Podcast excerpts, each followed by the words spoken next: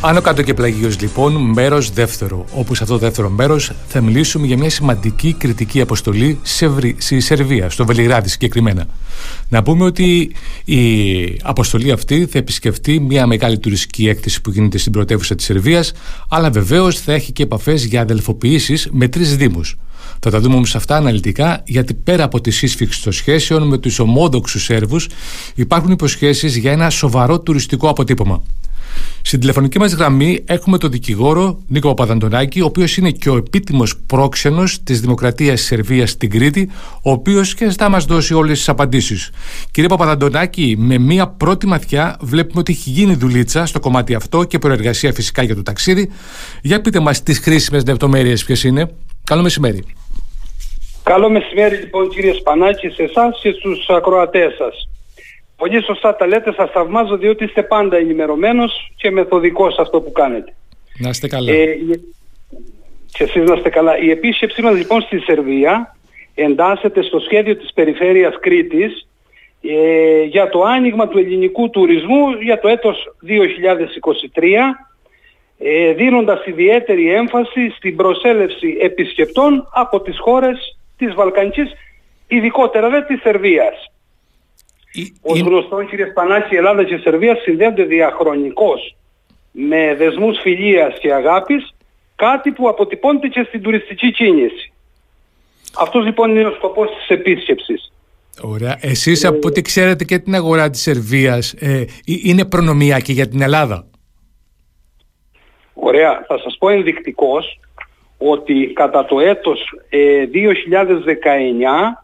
και 2021 παρακαλώ ε, πάνω από ένα εκατομμύριο ε, υποδεχτήκαμε στην Ελλάδα πάνω από ένα εκατομμύριο Σέρβους τουρίστες. Ειδικά για το έτος 2021 ε, δαπάνησαν περί τα 350 εκατομμύρια ευρώ κατά την παραμονή τους στη χώρα μας. Ε, να σας θυμίσω ότι η, η Σερβία έχει πληθυσμό 7 εκατομμύρια.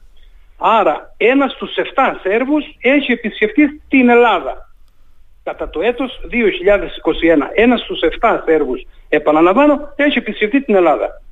Ναι, κρίνετε εσείς αν είναι προνομιακό ή όχι, προνομιακή αγορά. Βεβαίως Θεωρώ ότι είναι ιδιαίτερος προνομιακή. Βεβαίως είναι σημαντικά τα νούμερα και βεβαίως είναι να έχουμε μετρήσιμους στόχους. Εκεί βγάζουμε τα συμπεράσματα, τα ασφαλή και δεν πέφτουμε έξω, δεν κάνουμε λάθη και έχουμε ένα σωστό μπούσουλα για να κάνουμε τη συζήτηση. Πριν προχωρήσουμε στο κομμάτι το τουριστικό που είναι βασικό, εγώ θέλω να μου πείτε σχετικά με τον πρέσβη της Σερβίας της Αθήνας, μάλλον στην Αθήνα, ο οποίος έχει ε, μια ιδιαίτερη σχέση από ό,τι μπορούμε να αντιληφθούμε με την Κρήτη. Πολύ σωστά τα λέτε, πολύ σωστά. Πρέσβη λοιπόν της ε, Δημοκρατίας της Σερβίας στην Αθήνα είναι ο Ντούσανος Πασόγεβιτς. Ε, δικηγόρος στο επάγγελμα, μάλιστα να σας πω και ένα εντός αγωγικό παραπολιτικό, σπουδάζαμε στο Βελιγράδι την ίδια περίοδο στην νομική, απλώς δεν είχε τύχει να γνωριστούμε τότε.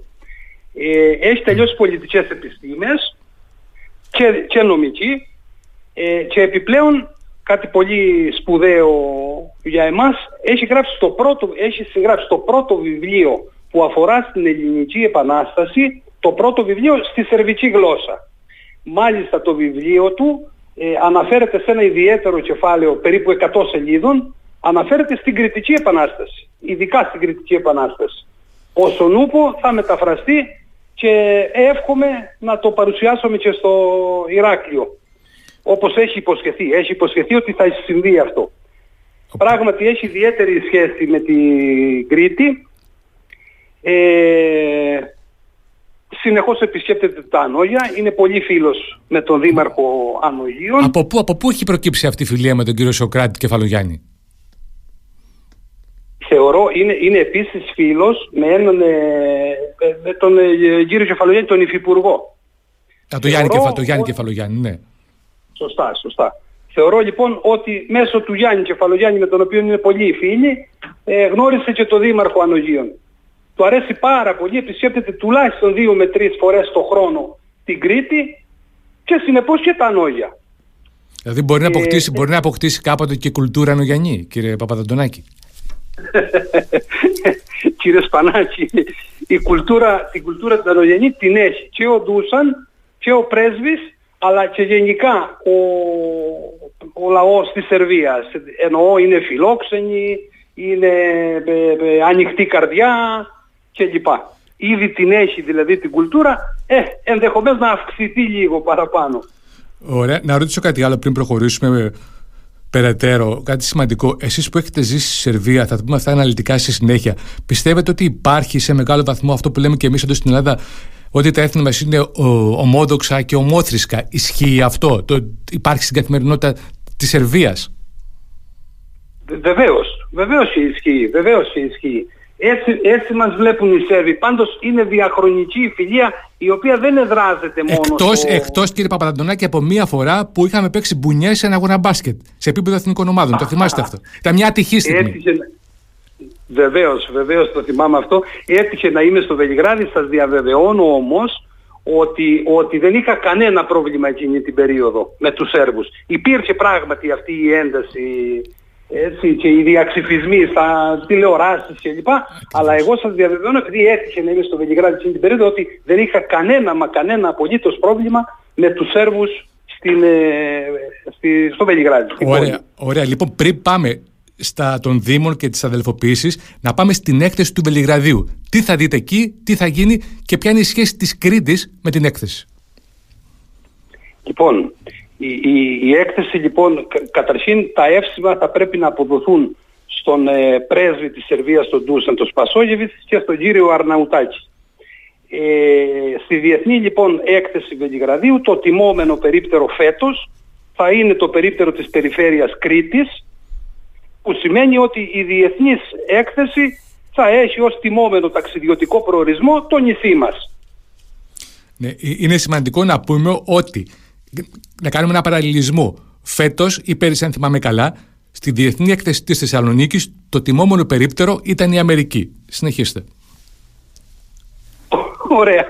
Τα συμπεράσματα σε εσάς και στους ακροατές σας λοιπόν. Φέτος λοιπόν το τιμόμενο περίπτερο στο Βελιγράδι θα είναι το περίπτερο της περιφέρειας Κρήτης. Μετά από μεγάλη προσπάθεια και του κυρίου Περιφερειάρχη του Σταύρου του Ερναουτάκη αλλά και του πρέσβη του Ντούσαν του Σπασόγεβιτς ο οποίος και πρότεινε να είναι το τιμόμενο περίπτερο. Και βεβαίως αποδέχτηκε ο κύριος Αρναντάκη. Αυτό το περίπτερο, κύριε Παπαδαντονάκη, τι θα έχει ακριβώς μέσα; Είναι, είναι διεθνής έκθεση τουρισμού. Έτσι, θα έχει δηλαδή ενημερωτικά φυλάδια, υποθέτω. Δεν έχω ναι, πάει ναι, ναι, και εγώ αυτό φαντάζομαι. Τουρισμού να σας να ομολογήσω, αλλά υποθέτω ότι θα, θα έχει φυλάδια διαφημιστικά για τους προορισμούς εδώ στο νησί μας, για τα ξενοδοχεία, για την ποιότητα παροχής υπηρεσιών, και λοιπά και λοιπά. Κριτικά προϊόντα θα προωθήσουμε, αν και δεν είναι έκθεση ποτών και τροφίμων. Πολύ σωστά, αλλά πολύ μπορούμε. Σωστά και κριτικά. Διατροφή, κριτική και τα λοιπά είναι θέματα τα οποία περνάνε στις εκθέσεις. Ακριβώς, ακριβώς, ακριβώς. Ακριβώς. Ωραία. Τουρισμός λοιπόν, τουρισμός λοιπόν, ε, πέρυσι το 2021 συγκεκριμένα φέραμε ένα εκατομμύριο Σέρβους στην Ελλάδα, νούμερο ιδιαίτερα μεγάλο, μας είπατε και εσείς στο συσχετισμό 7 εκατομμύρια όλη η Σερβία, το 1 έβδομο λοιπόν ήρθαν σε μία μόνο χρονιά στην Ελλάδα. Τι προσδοκούμε περαιτέρω με την έννοια και τις πτήσεις που έχουμε από Απρίλιο ε, πολλαπλασιάζονται οι πτήσεις ή απευθείας Ηρακλείου Βελιγραδίου αλλά και Χανίων Βελιγραδίου. Τι ακριβώς είναι το concept αυτό; Πολύ σωστά το είπατε. Πολλαπλασιάζονται οι απευθείας πτήσεις Ηράκλειο Βελιγράδι. Τον Απρίλιο λοιπόν θα έχουμε τρεις πτήσεις ε, εβδομαδιαίως. Τρεις πτήσεις εβδομαδιαίως. Από τον Ιούνιο θα προσθεθεί άλλη μία. Τέσσερις πτήσεις εβδομαδιαίως. Ενώ από τα Χανιά οι πτήσεις θα είναι τρεις εβδομαδιαίως. Ε, οπότε είναι, δηλαδή αυτές οι πτήσεις Μήπως είναι πάρα πολλές, θέλω να πω, ε, θα μεταφέρουν κάποιες ε, χιλιάδες κόσμου. Υπάρχει όμως αυτή η δυνατότητα ε, να είναι όλοι αυτοί Σέρβοι. Και το λέω διότι η εταιρεία, η Air Serbia, προκειμένου, δεν θα κάνει ταξίδια στο Βρόντο, δηλαδή ε, θα έχει ε, ένα, ένα μεταφορικό έργο συγκεκριμένο στο μυαλό της να εξυπηρετήσει. Ε, και ρωτώ εγώ, είναι δική μου απορία, δεν περιμένω από εσά απάντηση, εάν μέσω των πτήσεων αυτών είναι ένα παράθυρο ούτως ώστε να έρχονται στην Ελλάδα και στην Κρήτη Ρώσοι τουρίστες που πλέον λόγω των συνθηκών και των κυρώσεων δεν μπορούν να έρθουν απευθείας στην ε, Ελλάδα και στην Κρήτη φυσικά. Αυτό κύριε Σπανάκη δεν μπορώ να το γνωρίζω εγώ. Υποθέσεις μόνο μπορώ να κάνω. Δεν, μάλλον δεν θα μπω ούτε στις υποθέσεις. Ναι, ναι, Σίγουρα μια εταιρεία του μεγέθους της Air Serbia σίγουρα έχει κάνει τον προγραμματισμό της Τι να σας πω, δεν έχω κάτι να σας πω πάνω σε αυτό. Ωραία, βεβαίως, βεβαίως. Το καταλαβαίνω αυτό. Και να ρωτήσω μετά, στο κομμάτι των αδελφοποιήσεων, τι έχουμε. Καταρχήν, ο Δήμος Ηρακλείου, ο κύριος Λαμπερνός, ο δήμαρχος που θα είναι στην αποστολή, τι θα κάνει; Πολύ σωστά. Ε, για να ολοκληρωθεί λοιπόν, γνωρίζετε λοιπόν ότι έχουμε αδελφοποιηθεί με το Δήμο Τσουκάριτσα. Ο Δήμος Τσουκάριτσα είναι ο μεγαλύτερος Δήμος της περιφέρειας ας πούμε του Βελιγραδίου. Να σας δώσω μια αναλογία, είναι ας πούμε σαν το Δήμο Περιστερίου ε, στην Αθήνα, ο μεγαλύτερος Δήμος του Βελιγραδίου. Για να ολοκληρωθεί μια αδελφοποίηση ε, θα πρέπει να επισκεφτούμε και εμείς από την πλευρά μας. Επισκέφτηκαν την πόλη μας ο Δήμος Σουκάριτσα, θα πρέπει να ανταλλάξουμε την επίσκεψη. Στο, στα πλαίσια λοιπόν της ολοκλήρωσης αυτής της αδελφοποίησης, την αποστολή θα ακολουθήσει, θα μεθέξει στην αποστολή και ο κύριος Λαμπρινός με αντιπροσωπή από το Δήμο για να ολοκληρωθεί η αδελφοποίηση. Αυτά προβλέπει το τυπικό. Ναι, φαντάζομαι. Και, και... το ουσιαστικό. Ναι, βεβαίως. Μετά έχουμε στην αποστολή τη συμμετοχή και του Σοκράτη Κεφαλογιάννη. Άρα και ο Δήμος Ανογίων κάνει κάτι εκεί. Πάρα πολύ σωστά τα λέτε. Είπα στην αρχή ότι είστε πολύ ενημερωμένος. Σας, σας θαυμάζω γι' αυτό. Ο Σοκράτης λοιπόν ο Κεφαλογιάννης θα έρθει, θα μετέξει και αυτό στην αποστολή διότι επίκειται η αδελφοποίηση του Δήμου ε, Ανογίων με, την, ε, με μια πόλη τη Γιαγκοντίνα. Θα μεθέξει επίσης ο κύριος Ταταράκης, ο δήμαρχος του Αγίου Βασιλείου, διότι επίκειται αδελφοποίηση με μια άλλη πόλη, το Τριστενίκ.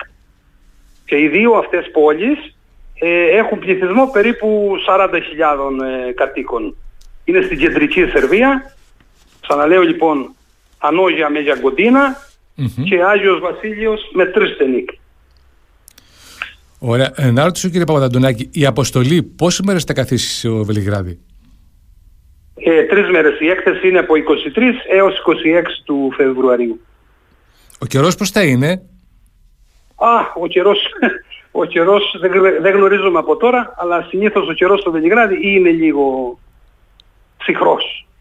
Ναι, εσείς που έχετε μείνει και χρόνια εκεί, για πείτε μας αλήθεια, η δική σας σχέση με το Βελιγράδι ποια είναι; Ε, ναι, η σχέση μου. Σπούδασα στο Βελιγράδι, τελείωσα νομική όπως σας είπα πριν. Ε, έμεινα 10 χρόνια συνολικά, έκανα και ένα μεταπτυχιακό στο Βελιγράδι. Πάτε, πάτε να το σώσετε τώρα, για να δικαιολογήσετε τα 10 ναι. χρόνια. Τι εννοώ. γιατί ήταν πολλά, ήταν, ήταν πολλά, ήταν πολλά. Είναι πολλά, πράγματι είναι πολλά. Έκανα και άσκησα και επιχειρηματική δραστηριότητα Α, οπότε, ναι, οπότε... Είναι πολλά χρόνια. Πέρασα πάντως καλά, πέρασα τέλεια. Ναι, το φαντάζομαι αυτό και το σίγουρο ότι με αυτά που μας είπατε ένα, δύο, τρία και το μεταπτυχιακό και το επιχειρηματικό το μόνο σίγουρο ότι δεν μπορείτε να χαρακτηριστείτε ως αιώνιος φοιτητής εκεί. ελπίζω, ελπίζω.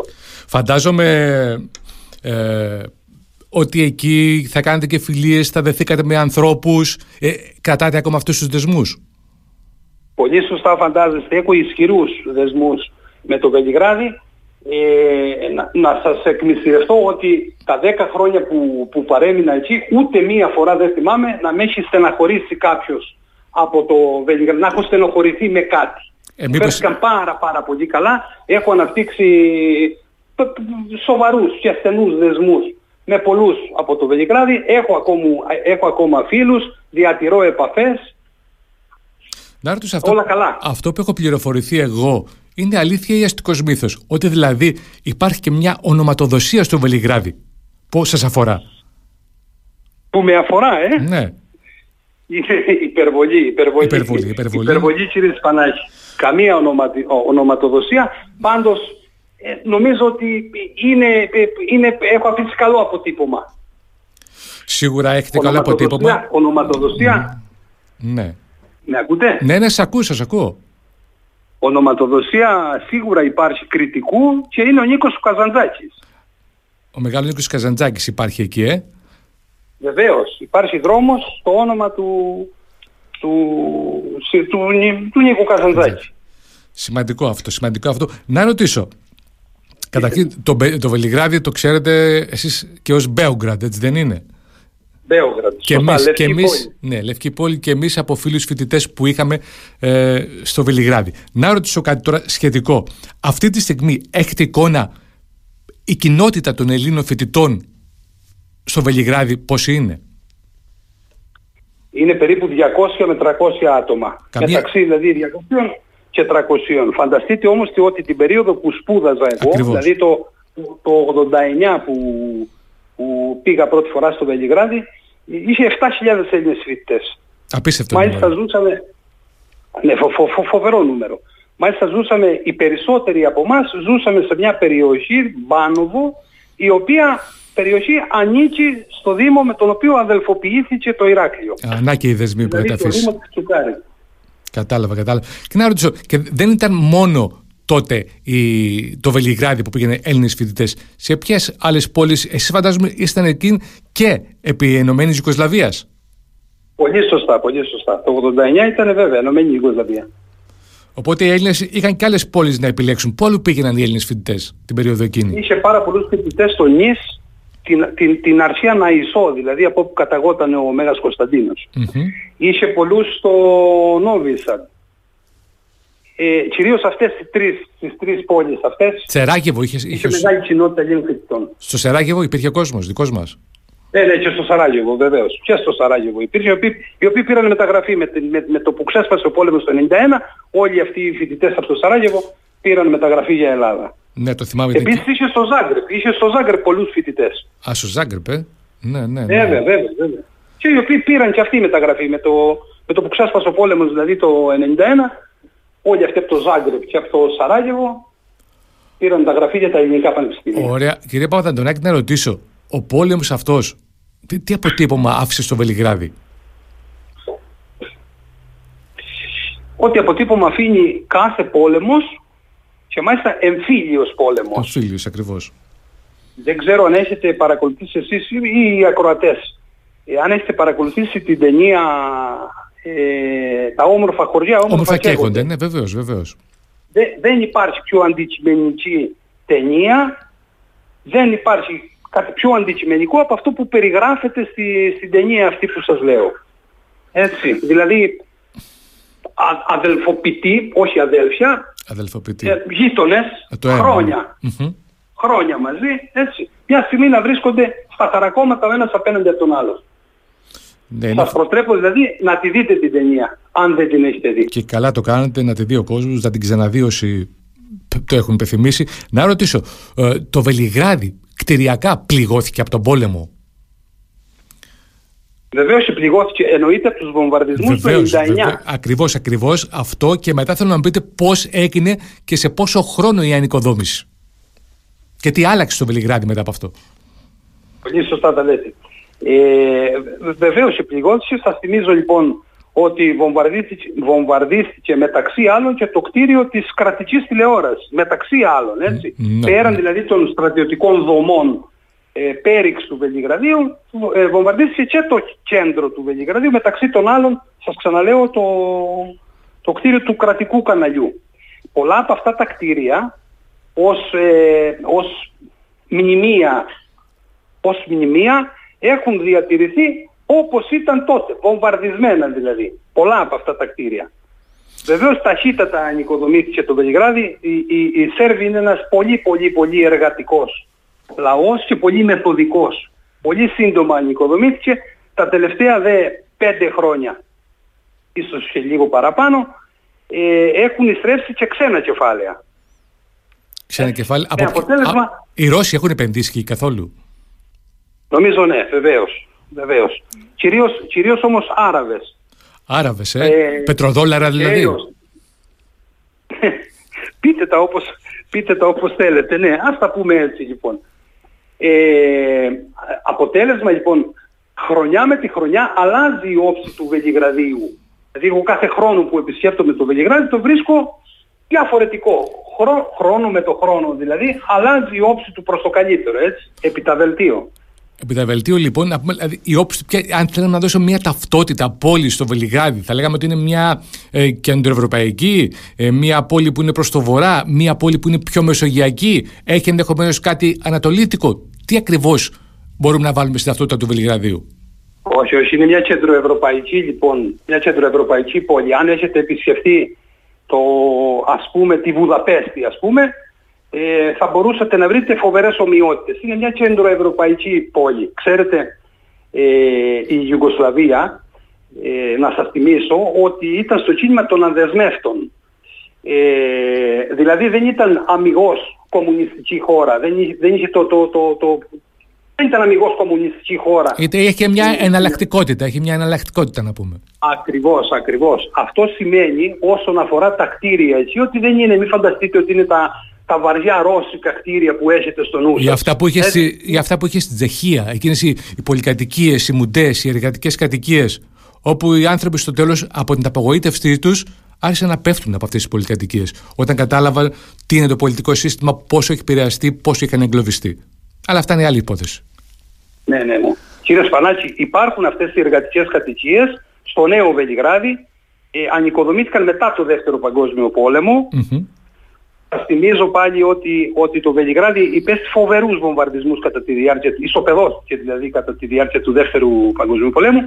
Ε, ανοικοδομήθηκε στο νέο Βελιγράδι αυτού του τύπου ανοικοδομήθηκαν στο νέο Βελιγράδι αυτού του τύπου οι πολυκατοικίες, δηλαδή τα τεράστια συγκροτήματα τα εργατικών κατοικιών κτλ. Αλλά το παλιό Βελιγράδι είναι μια κλασική, κλασική χαρακτηριστικότατη κεντροευρωπαϊκή πόλη πανέμορφη, καταπράσινη και πανέμορφη. Δηλαδή... Βρέχεται από δύο, από, το, από το Δούναβι, διέρχεται ο Δούναβης από το Βελιγράδι και ο παραπόταμός του ο Σάβος. Μπορείτε να φανταστείτε λοιπόν πόσο πράσινη Όλοι είναι το Βελιγράδι. Άρα, αν πούμε ότι το Βελιγράδι, για παράδειγμα, είναι μια πόλη βαλκανική, ίσως το αδικήσουμε. Με την έννοια ότι είναι βαλκανιακή, είναι κάτι άλλο. Μιλάμε για αισθητική, μιλάμε για, για εικόνες περισσότερο. Όχι ε, Δεν το συζητάμε, βεβαίως. Βεβαίως θα το αδικήσουμε. Δεν θέλω να, δεν θέλω να, να φέρω άλλες πόλεις όχι, όχι, όχι, όχι, κάνω σύγκριση. Όχι, όχι, δεν υπάρχει Αλλά επαναλαμβάνω, είναι μια κέντρο ευρωπαϊκή πανέμορφη πόλη.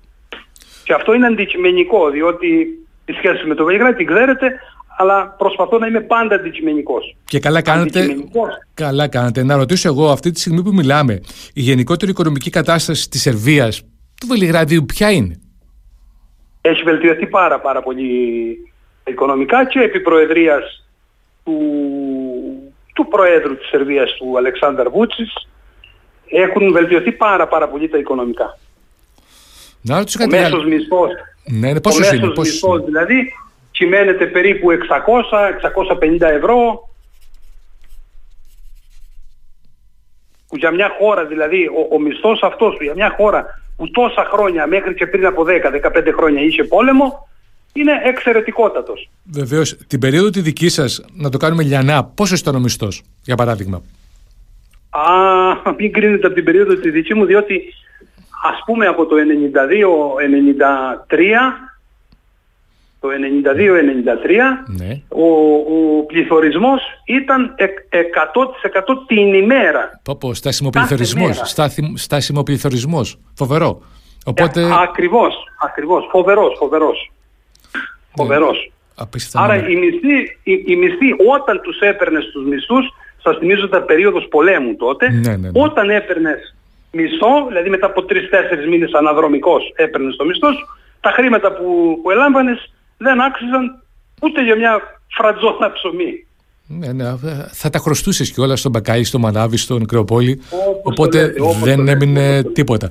Να ρωτήσω κάτι άλλο, κύριε Παπαδαντονάκη. Κάποιος που θέλει να επισκεφτεί τη Σερβία γενικότερα, εκτός από το όμορφο Βελιγράδι, όπως μας περιγράψατε, πού όλο μπορεί να πάει, πού αξίζει κάποιος να πάει στη Σερβία; Αξίζει να πάει στον Όβισατ. Καταρχήν παντού αξίζει να πάει διότι ε, ε, σχεδόν όλες οι πόλεις της Σερβίας είναι παραποτάμιες. Συνεπώς πανέμορφες, καταπράσινες κτλ. Αλλά ας πούμε το Νόβισατ που σας ανέφερα έχει και ένα αέρα επειδή χρόνια το Νόβισατ ήταν υπό, την, υπό, υπό αυστρο-ουγγρική έχει ένα αέρα, συνεπώς έχει πολλούς καθολικούς, ε, έχει Εν πάση περιπτώσει. Βασιλικούς, δείτε... έχει βασιλικούς. Που είπατε Αυστρουγγαρία. Δεν το ξέρω, δεν το ξέρω. Δεν μπορώ να το γνωρίζω αυτό. Ωραία, ωραία. Πάμε παρακάτω. Εν πάση περιπτώσει, το Νόβισατ είναι μια εξαιρετικότατη πόλη να την επισκεφτεί κανείς. Έχει ένα φοβερό κάστρο ε, από εκείνη την εποχή. Το, την, ε, να, την Αρσένα Ισό, το Νις δηλαδή που είπα προηγουμένως. Το ναι, ναι. Είναι φανταστική πόλη λένε. Ακριβώς. Τη Γιαγκοντίνα που θα, αδερφο, θα αδερφοποιηθούν τα νόγια. Και το Τριστενίκ. Ε, ωραία, ωραία είναι αυτά, είναι, είναι σημαντικά. Οπότε και ο Έλληνα δεν είναι μόνο ας πούμε, να έρθει ο Σέρβος στην Ελλάδα, μπορεί και ο Έλληνα κάλλιστα να πάει στη Σερβία, να κάνει τον τουρισμό του, να επισκεφτεί τα όμορφα σημεία της πόλης, τις παραποτάμες, όπως είπατε και εσείς, που έχει. Ε, είναι μια, μια καλή εκδρομή, φαντάζομαι, όπου εσείς νομίζω. Εξαιρετική, εξαιρετική επιλογή. Θα, την, ε- θα την έχετε κάνει, φαντάζομαι, και εσείς και στους δύο τροχούς, έτσι δεν είναι; Άπειρες φορές και βεβαίως και βεβαίως πολλές από αυτές τις φορές εποχούμενος με μοτοσυκλέτα. Σωστά το λέτε κύριε Σπανάκη. Ωραία. Εγώ στο σημείο αυτό θέλω να σε ευχαριστήσω. Ε, ελπίζω, είμαι βέβαιος ότι θα ηγηθείτε συσσαγωγικά της αποστολής με την έννοια ότι ξέρετε και τους εδώ και τους εκεί, αλλά θα έχετε ένα επιπλέον ρόλο και η αποστολή θα στεφθεί με απόλυτη επιτυχία. Εύχομαι στον τουρισμό να έχουμε τα καλύτερα αποτελέσματα και βεβαίως εύχομαι στο κομμάτι των αδελφοποιήσεων να πάμε ακόμα καλύτερα η σύσφυξη των σχέσεων να είναι ακόμα πιο ενδυναμωμένη και όλοι οι άνθρωποι και οι εκεί και οι εδώ να είναι πάντα ευτυχισμένοι και χαρούμενοι. Κύριε Παπαδαντονάκη, καλό μεσημέρι. Να είστε καλά για τις ευχές σας. Καλό μεσημέρι.